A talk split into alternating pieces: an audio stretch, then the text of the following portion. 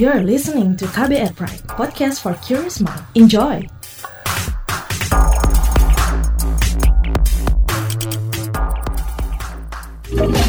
Kamu lagi dengerin What's Trending KBR Pagi. KBR Pagi, siaran pagi radio paling update. Selamat pagi, apa kabar Anda hari ini di hari Senin 14 September 2020? Well, senang sekali saya Don Brady kembali menemani pagi hari Anda di What's Trending KBR Pagi pastinya. Apa kabar Anda? Mudah-mudahan semuanya dalam keadaan baik-baik saja ya. Sama dengan saya, setelah ngambil break selama seminggu, ya lumayan nge-charge sih, walaupun nggak kemana-mana, tapi pergi ke tempat-tempat yang beda lah ya, staycation. Itu yang paling enak sih, staycation, karena kalau harus keluar kota agak sedikit mikir. Nah, setelah break selama 1 minggu, masuk kerja lagi, ternyata harus PSBB lagi nih di Jakarta. Ada yang merasa seperti saya nih, tiba-tiba udah semangat lagi, sudah ke-charge lagi nih semangatnya, ya harus PSBB lagi. Seperti kita ketahui, hari ini menjadi hari pertama pemberlakuan kembali pembatasan sosial berskala besar di ibu kota Jakarta. Bukan PSBB transisi, ya kan, tapi PSBB total seperti masa awal yang pernah dijalankan awal pandemi dulu. Tagar dukung PSBB pun menjadi trending topik di Twitter jelang penerapan kembali PSBB total di Jakarta. Keputusan tersebut tentu menuai beragam reaksi dari masyarakat, sebagian protes, sebagian mendukung. Ikatan Ahli Kesehatan Masyarakat Indonesia atau IAKMI mengapresiasi keputusan Gubernur DKI Jakarta Anies Baswedan. Dewan Pakar IAKMI Hermawan Saputra menilai PSBB total memang seharusnya diberlakukan karena angka kasus harian dan prevalensi COVID-19 di Jakarta mengalami peningkatan yang signifikan. Namun, Hermawan berharap ada perubahan terkait peraturan di PSBB total yang akan diberlakukan nanti. Salah satunya adalah ganjil genap. Hermawan berharap peraturan ganjil genap ditiadakan agar para pengendara tetap bisa menggunakan kendaraan pribadinya dan terhindar dari penggunaan transportasi publik sehingga meminimalisir tersebarnya COVID-19. Menyoal mental masyarakat kala PSBB berlaku kembali, ini yang akan kita obrolin pagi ini. Tapi sebelum kita bahas lebih lanjut, kita simak dulu komentar netizen plus 62 soal ini. Ini dia. Pertama, akun @dimatacupang bilang, waiting for the clear skies to come again, dengan hashtag PSBB. Kalau akun @syahrulmu_ bilang, mall tutup nggak nih? Akun @mirzamau bilang, TikTok rame lagi. Akun @themaximvs09 bilang, moga kebijakannya serius dikerjakan, kalau tidak, ya sia-sia lagi. Akun @cynthia_andika27 bilang, mereka juga sudah mempertimbangin matang-matang untuk lakuin hal itu, baik buruknya. Sedangkan akun @neng_sh1nt4 bilang, gagal liburan lagi.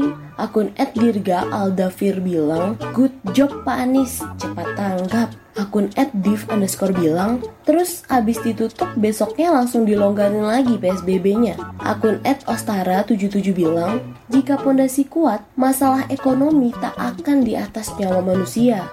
Akun @ffarliani bilang, gue belum sempet potong rambut, udah PSBB lagi. Akun @trimurnip bilang, sama, padahal akhir September udah janjian buat ganti warna dan potong rambut. PSBB lagi, sebel banget. Akun @Feren_Febriana bilang, stres banget tiba-tiba PSBB lagi. Akun @Febidwi bilang, PSBB lagi, WFA lagi. Aduh, lagi stres banget karena banyak yang dipikirin gini. Lagi butuh hiburan. Gak tahu deh kalau sampai PSBB lagi, makin banyak bengong gue di rumah. Sedangkan akun @inces_tangtang bilang, prepare your mental health to face PSBB lagi. Nah, yang terakhir akun @Melani_Ananda1 bilang, aku setuju sih, di keadaan yang tampak kisruh ini dan PSBB lagi, kita harus saling support, menguatkan mental jangan sampai stres atau cemas. Kenapa? Biar imun kita tetap oke. Buat orang yang gak percaya, semoga pemerintah lebih tegas lagi. Diapain kek biar gak ngeyel? What's Trending KBR Pagi. Masih di What's Trending KBR Pagi bersama saya Don Brady. Menyoal mental masyarakat kala PSBB berlaku kembali yang akan kita obrolin pagi ini ya. Jadi mungkin sebagian besar masyarakat masih bingung nih dengan penerapan PSBB kembali per hari ini. Beberapa mempertanyakan soal kegiatan apa saja yang diperbolehkan atau dilarang dan sektor apa saja yang dibuka dan ditutup. Gubernur DKI Jakarta Anies Baswedan memberikan penjelasannya soal ini. Kita dengarkan. Kita merasa perlu untuk melakukan langkah ekstra bagi penanganan kasus COVID di Jakarta. Di dalam fase 14 September ini, selama 2 pekan, ada 11 sektor usaha yang tetap boleh beroperasi dengan menerapkan protokol kesehatan secara ketat dan membatasi kapasitas 50% seperti kemarin. Jadi ke-11 sektor ini adalah sektor kesehatan, bahan pangan dan makanan minuman, kedua, ketiga sektor energi, keempat sektor komunikasi dan teknologi informasi, kelima adalah sektor keuangan, perbankan, sistem pembayaran dan pasar modal, dan seluruh yang berada dalam sistem keuangan di Indonesia. Keenam adalah sektor logistik, ketujuh adalah sektor perhotelan, kedelapan adalah sektor konstruksi, kesembilan adalah sektor industri strategis, kesepuluh adalah sektor pelayanan dasar, utilitas publik, dan industri yang ditetapkan sebagai objek vital nasional dan objek tertentu. Serta yang ke-11 adalah sektor yang memfasilitasi kebutuhan sehari-hari. Adapun beberapa kegiatan yang harus ditutup sementara selama 2 pekan ke depan, meneruskan semua institusi pendidikan, sekolah masih tetap tutup. Lalu seluruh kawasan pariwisata, taman rekreasi, semua kegiatan hiburan tutup.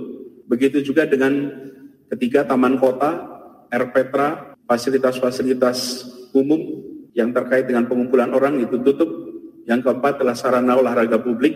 Olahraga ini dilakukan secara mandiri di lingkungan masing-masing. Dan kelima juga kegiatan resepsi pernikahan, seminar, conference, semua dibatasi. Khusus untuk pernikahan dan pemberkatan perkawinan dapat dilakukan di KUA atau di kantor catatan sipil. Lalu kegiatan-kegiatan esensial yang dapat beroperasi dengan kapasitas dibatasi, ini termasuk kantor perwakilan negara asing, organisasi internasional, BUMN dan BUMD yang terlibat di dalam penanganan COVID-19, organisasi kemasyarakatan lokal dan internasional yang bergerak pada sektor kebencanaan. Nah lantas, bagaimana dengan kantor pemerintahan dan pelayanan publik? Kembali kita simak Gubernur DKI Jakarta, Anies Baswedan. Adapun terkait dengan kantor pemerintahan, sesuai dengan Peraturan Menteri Pendayagunaan Aparatur Negara dan Reformasi Birokrasi, di zona dengan risiko tinggi, maka dibolehkan untuk beroperasi dengan maksimal 25% dari pegawai. Jakarta 2 pekan ke depan akan beroperasi dalam status mengizinkan ASN 25% sesuai dengan Peraturan Menteri PAN-RB. Adapun para pimpinan berhak untuk melakukan penyesuaian yang terkait dengan pelayanan publik yang mendasar yang memang mengharuskan lebih dari 25% pegawai, misalnya terkait dengan kebencanaan, terkait dengan penegakan hukum, dan sektor-sektor lainnya. Ada catatan di sini, dalam seluruh aktivitas, bila ditemukan kasus positif pada lokasi kegiatan-kegiatan ini, maka seluruh usaha dan kegiatan di lokasi tersebut harus ditutup paling sedikit 3 hari operasi. Kemudian beberapa tempat kegiatan yang juga bisa beroperasi, tapi dengan kondisi tertentu, restoran, rumah makan, kafe, bisa beroperasi hanya dengan memberikan pengantaran atau ambil bawa pulang. Tetapi tidak diizinkan untuk menerima pengunjung untuk makan di tempat. Lalu tempat ibadah, di lingkungan pemukiman yang digunakan oleh warga, ini dapat beroperasi dengan kapasitas 50%, tapi tempat ibadah yang dikunjungi peserta dari berbagai komunitas, berbagai lokasi, dan tempat ibadah di kampung-kampung, komplek yang zona merah, itu tidak diizinkan untuk beroperasi. Jadi misalnya masjid raya harus ditutup dulu, tapi tempat ibadah di komunitas bisa tetap dijalankan. Kemudian terkait dengan kegiatan perkantoran swasta yang masuk dalam kategori non-esensial, tempat ini bisa beroperasi dengan pembatasan kapasitas. Pimpinan kantor dan tempat kerja wajib mengatur mekanisme bekerja dari rumah bagi para pegawai. Apabila sebagian pegawai harus bekerja di kantor, maka pimpinan tempat kerja wajib membatasi paling banyak 25% pegawai berada dalam tempat kerja dan dalam waktu bersamaan. Pasar dan pusat perbelanjaan dapat beroperasi dengan menetapkan batasan kapasitas paling banyak 50% pengunjung. Kita sama-sama jalani masa PSBB ini dengan sedisiplin-disiplinnya. Terkait dengan kegiatan di luar, bahwa ada pembatasan kerumunan tidak boleh lebih dari 5 orang. Jadi ini adalah bagian dari usaha kita sama-sama untuk mengurangi potensi penularan.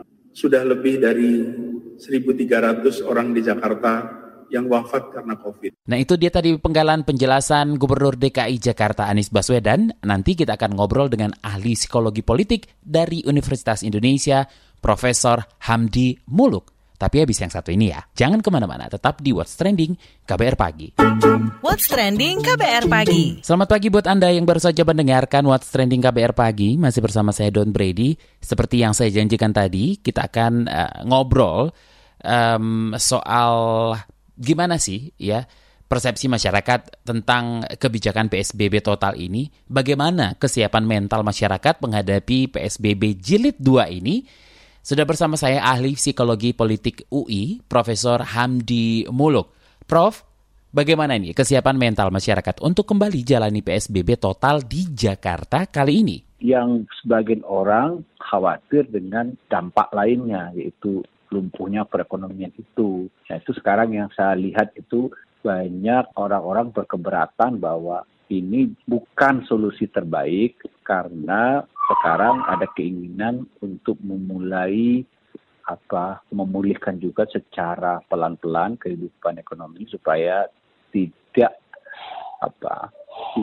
bahaya resesi itu tidak terlalu parah begitu. Tapi tentu juga bahwa angka penularan akhir-akhir ini memang naik, tapi itu mau dicoba ditekan. Jadi saya tidak tahu, jadi istilah PSBB total itu maksudnya apa. Pengaruhnya ke sikap, apakah akan lebih cuek atau makin patuh nih? Kalau kita lihat sekarang kan bahwa masyarakat kita itu cenderung tampaknya tidak terlalu takut ya dengan bahaya COVID-19 ini. Dalam pengertian persepsi resikonya nggak terlalu tinggi dan pengertian takut merasa resikonya terlalu besar gitu. Jadi kemungkinan besar kalau melihat gaya hidup masyarakat kita itu orang tetap tidak takut keluar rumah kira-kira begitulah. Nah tapi memang bahwa akhir-akhir ini kan angka penularan itu nggak turun-turun. Jadi mungkin menurut saya kita harus cari letak persoalannya di mana. Kalau kita amati memang letaknya di disiplin. Nah jadi apakah misalnya persoalannya di disiplin masyarakat yang kurang? Jawabannya adalah PSBB total atau semacam total lockdown itu gitu loh. Jadi kalau total lockdown itu kan persepsinya bagi masyarakat mengerikan. Karena orang tidak boleh kemana-mana. Terus nanti makannya dari mana? Nah ini mungkin membuat orang cemas. Masyarakat cemas, merasa nggak bisa nanti 3 minggu misalnya atau 1 bulan. Nggak punya penghasilan, takut kelaparan dan seterusnya, itu kan membuat situasi malah lebih buruk gitu loh. Nah, apa nggak lebih baik misalnya adalah langkah-langkah yang akan diambil itu adalah meningkatkan disiplin masyarakat untuk perilaku 3M, memakai masker, menjaga jarak dan mencuci tangan secara, dan diperbanyak misalnya kader-kader yang bisa mengawasi disiplin masyarakat itu. Termasuk juga misalnya yang agak kontroversial kemarin ya pernyataan Wakapolri bahwa misalnya di tempat-tempat tertentu seperti di pasar itu jeger-jeger antara kutip preman di situ tuh yang menguasai wilayah itu jadikan saja kader penegak disiplin. Sebenarnya itu sesuatu yang masuk akal. Jadi maksud saya kalau persoalan kita disiplin adalah bagaimana kita memperbanyak kader-kader selain aparat. Aparat tentu tidak akan cukup. Aparat TNI Polri tidak akan cukup mengawasi seluruh masyarakat supaya tertib protokol kesehatan dan ada sanksi tindakan hukum lah, jadi denda ataupun tapi paling enggak memang di masyarakat itu harus diawasi supaya tertib ya. Nah. Oke, bagaimana semestinya penerapan agar lebih efektif PSBB-nya? sama dengan sebelumnya atau ada yang harus diubah? Mungkin sekarang sosialisasi tidak cukup mungkin ya. Jadi mungkin masalahnya orang Indonesia bukannya kurang terinformasikan, tapi di pelaksanaan di lapangan itu disiplin itu tertib untuk mematuhi aturan itu agak longgar karena memang mungkin masyarakat kita ini masyarakat yang masih perlu penegakan disiplin itu diawasi gara-gara itu. Jadi diingatkan begitu. Jadi menurut saya memperbanyak kader-kader untuk menerapkan mengawasi disiplin itu kuncinya. Karena memang pandemi ini hanya bisa diatasi kalau perilaku 3M itu ya, perilaku menghindari tertular itu menjadi ketat untuk semua orang gitu loh. Jadi letaknya memang di penegakan disiplin gitu. Jadi bukan di jawabannya di penguncian wilayah. Oke Prof, Anda pernah menyebut pentingnya manajemen informasi demi menjaga mental masyarakat. Seperti apa ini penerapannya? Informasi itu menurut saya harus akurat saja, berulang-ulang terus misalnya apa yang harus dipatuhi kalau keluar rumah, di mana titik-titik penyebarannya, bagaimana virus itu bisa bekerja, gimana orang tertular. Jadi sesederhana itu sebenarnya, jadi orang tahu pasti kapan itu virus itu gampang tertular. Nah, jadi orang nggak boleh longgar kewaspadaan. Nah, jadi kita fokus ke situ saja. Nah, karena mungkin orang kita ini banyak yang tidak terlalu awas di luar rumah itu, di tempat-tempat potensi kerumunan besar itu, ya memang perlu diperbanyak pengawasnya itu, tenaga untuk pengawas disiplin itu, gitu loh. Jadi dengan konteks itu, ide Pak Wakapolri itu menurut saya nggak terlalu aneh-aneh betul, gitu loh. Apa pentingnya menjaga mental masyarakat bagi penanggulangan pandemi ini, Prof? Dia cemas, dia ketakutan, dia nggak bisa tidur, dia resah, dan seterusnya. Intinya, dia kan kekebalan menurun. Nah, biasanya jadi orang yang kekebalannya menurun lebih gampang terkena virus, gitu, dibanding orang yang kekebalannya tinggi, gitu loh. Itu masalahnya dengan menjaga mental itu. Supaya kita tetap fit, gitu, dan fit secara psikologi. Secara mental itu berpengaruh pada kefitan tubuh kita. Jadi tubuh kita juga lebih fit dan kita punya pertahanan kuat untuk terserang sesuatu dari luar, apakah itu bakteri, apakah itu virus, dan seterusnya. Begitu. Terima kasih Profesor Hamdi Muluk, ahli psikologi politik Universitas Indonesia. What's Trending KBR Pagi. Demikian KBR Pagi hari ini. Jika Anda tertinggal siaran ini, Anda bisa menyimaknya di podcast What's Trending yang ada di Spotify atau di kbrprime.id. Ya, sekali lagi, selamat hari Senin. Dan khususnya buat Anda yang di Jakarta, selamat menjalankan PSBB total lagi. Sama nih, saya harus kembali siaran dari rumah. Yang paling penting, kalau memang ada kebutuhan yang mendesak harus keluar rumah, jangan lupa pakai masker dan selalu patuhi protokol kesehatan ya. Don Brady undur diri. Bye-bye. Terima kasih ya sudah dengerin What's Trending KBR Pagi. KBR Prime, cara asik mendengar berita. KBR Prime, podcast for curious mind.